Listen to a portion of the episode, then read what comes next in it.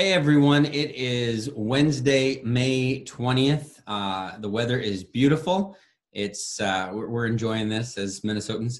Um, we are continuing our conversation on topics related to revival, and this week we're exploring verses related to or stories related to revival out of Scripture. And Steve has been walking us through that, so I'm going to turn it over uh, to Steve.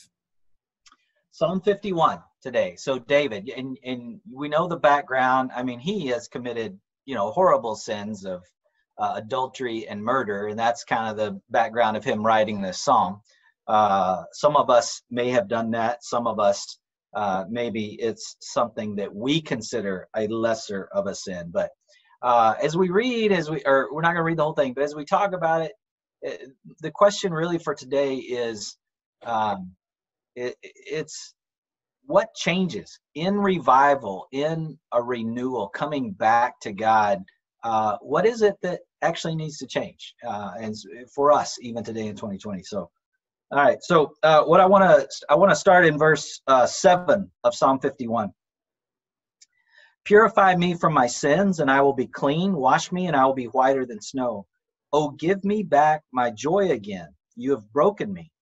Now let me rejoice. Don't keep looking at my sins. Remove the stain of my guilt. So, in repentance, David is even saying, okay, you've broken me, but yet I want my joy back again. I want uh, my guilt taken away. I think for all of us, uh, that's what that is. Now, um, I hope that we all can feel that way, even if we haven't murdered somebody or committed adultery. So that that's you know, hopefully we're not. It's a whole nother topic of conversation, but hopefully we're not. Well, I haven't done that, so I I don't feel quite like David did, and obviously why. But well, um, no, I think I think to your. I mean, not not to belabor the point, but I think you're right. I think a lot of people feel like their sins aren't aren't repentance isn't necessary you know it's just a small thing whatever. And you know maybe if you had committed a really egregious sin like david then that requires this like next level sort of thing. But you know minor things that a lot of people do on a daily basis.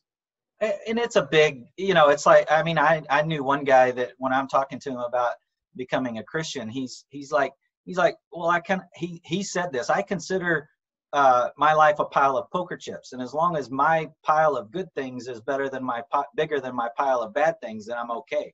You know, and that's our mm. standards are not comparing ourselves to one another. Our standards are not our standards are not. Hey, I've done more good things than bad. Uh, and so again, repentance and and the need for it, and our focus on do I really need to revival or need to repent uh, you know, I if I compare myself to these people, no, I don't.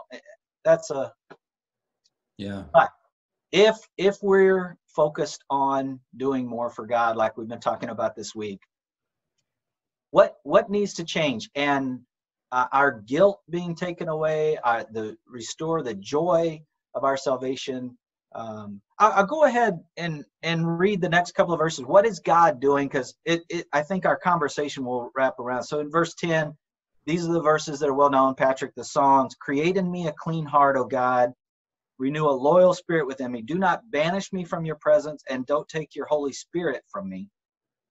Interesting that you know he has God's Holy Spirit there. Restore to me the joy of your salvation, and make me willing to obey you. So Mm-hmm. Again, if we're talking about revival, what kinds of changes do we need to see in our lives mm-hmm. for this idea of repentance and and restoration and joy yeah. to come back to us? Yeah. Well, I, you know, before I answer that, I would say that one thing I find fascinating here is that he points out what is it, three uh, or four things that he doesn't he he's missing. In his life. This you know, a pure heart, steadfast spirit, the presence of God, the Holy Spirit of God, uh, the joy of uh, salvation. Um, so five things he talks about that I do. I really do wonder. Like sometimes when we feel like we don't need repentance, uh, it's likely because we've forgotten what we've lost. Uh, we've forgotten what we don't have, and we've gotten used to this uh, life devoid of the presence of God. We think our life's okay, and it's it's really we don't we don't realize what we're missing.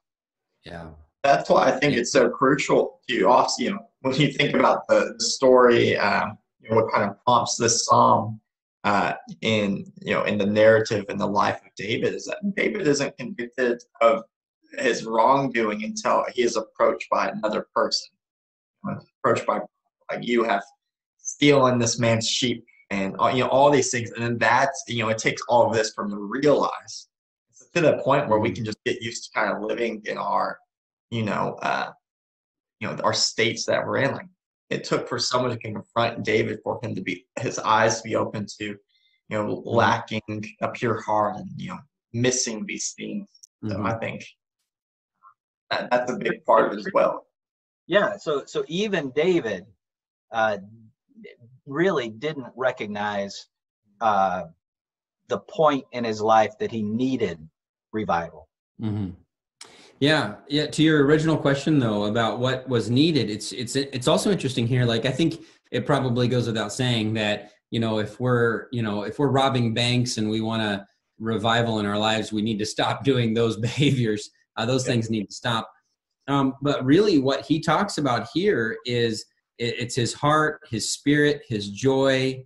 Um, there's it's not uh, it's not behaviors in, in as much as it is his experiences and his emotions and his his attitudes. Not and this is not to say behaviors don't matter but the thing that he really is keying in on are these inner qualities uh, that he's he's experiencing a crushed uh, spirit you know? It's not saying okay here's the list of things i'm going to stop doing and start doing. He's like i'm i'm internally i'm i'm just a broken person and that and what i love about you know verses 10 through 12 is that it is all it is you know, as Steve mentioned, is all God's action.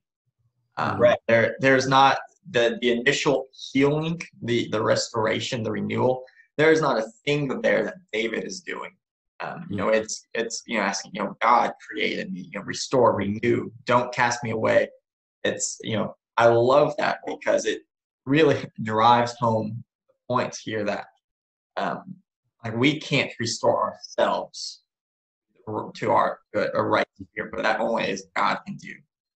Um, and so I, I, really love that, especially when you look at 13, you know, my translation has, then I will, you know, it's that only happens after God has yeah. and restored. Yeah. So it was God's action mm-hmm. speaking through Nathan the prophet to get to David to help him understand the position he was in. Mm-hmm. And then it's God's action that restores him, that brings him back, that restores the joy of his salvation. Mm-hmm. So when we're talking about revival for us, hopefully we are paying enough attention to God that he will cause us to say, hey, you need renewal, you need revival. You've mm-hmm. got some things in your life that you think are okay, but uh, it can be a lot better. Mm-hmm. And then we you know, also paying attention to God, make the choice to where then He does restore that joy. Uh, and and then and then it's you know hopefully it's like oh man I, my life was so bland uh, and now I'm I'm I'm full of life and I know that it is because of God's Spirit. Mm-hmm. Yeah, it, yeah, absolutely. One, of the things that this passage raises, one of the questions it raises for me, because I think it's you know such it's one of the most like um, um, open, authentic, you know, examples of surrender. But then David's life uh, going forward wasn't great, and I, and I don't mean that he continued to mess up. I mean, like the circumstances of his life, his family life had fallen apart. I mean, course, his child uh, dies, uh, the the uh, original child, um, and it you know his family it, just, it kind of crumbles ab- around him.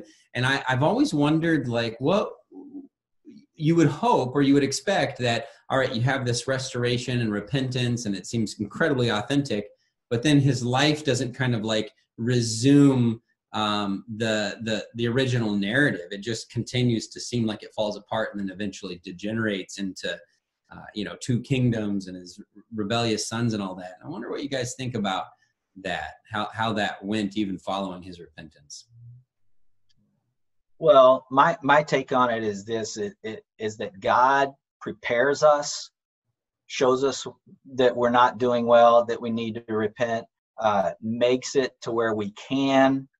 But then, even after we do, uh, how do we live our lives moving forward? Do are we being intentional about following Jesus after that? And I, I think God set David up with all of the things that he needed uh, for this to write this beautiful psalm and to have this in his mind.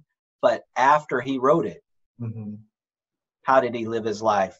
Uh, you know, he he does say, and and Caleb touched on this. I love verse thirteen because he's like, if the joy of my salvation is restored, then I will teach your ways to rebels or, or sinners, and they will return to you. That's revival. And so, as we're talking about revival, if we can understand what God is in our life and what He does and this joy of the salvation, that's going to motivate us to teach others and to tell others and bring more revival as a whole outside of ourselves. And and i think that's really what we want for revival.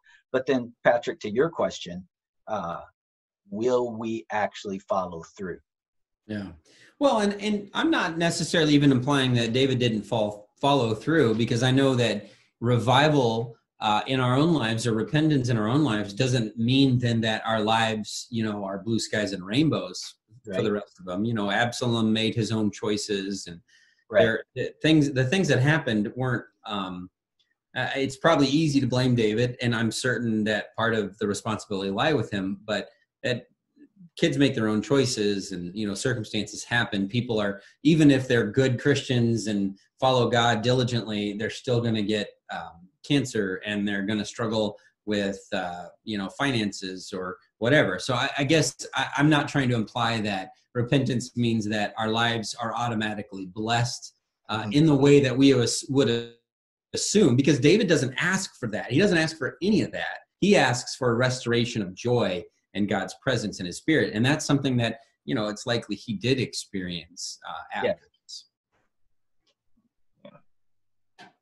Yeah, so I, I think he did experience it for him personally. Now, uh, you know, and you can only imagine being a king uh, of the country. Did he have time to spend with his family, with his kids? Uh, but he may have, and and then, like you said, their choices. So so we don't know. Uh, we don't know about what what caused uh, his his sons his life to go the way it did. Was was it neglect on his part, or whether was it their choices? We we I don't think we can really speak to that. Uh, but we can speak to the fact that, hey, David asks God for this. God does that in his heart, and it causes him to want to tell others and speak to others. Yeah. Yeah, I think that's a good point. Well, it certainly continues. I mean, w- whether or not his individual life looked uh, great following this, I mean, obviously, a lot of people have looked at David for their model of repentance and restoration and certainly a lot of what he had to do. Uh, I mean, the, the the Psalms that he continued to write after this, and he was still regarded as this, you know, kind of high point in the history of Israel. His king, his kingship was so. God did restore him, uh, but maybe not in the way we always would have expected. Yep. So I, I mean, that's I think that's it for today. Uh, I just want to uh, encourage all of us to um, have this intimate moment personal moment. This is this is personal revival rather than corporate revival. Uh, think about our personal relationship with God, asking Him, restoring the joy of our salvation, and will that cause us and motivate us to share with others moving forward? Mm-hmm. All right. Well, thanks for joining us today. Again, you know, if this is something that's easier to take in in podcast form, audio form, uh, make sure you check out uh, Apple Podcasts, Google Play, all those places. It should be there. If not, you can reach out to us.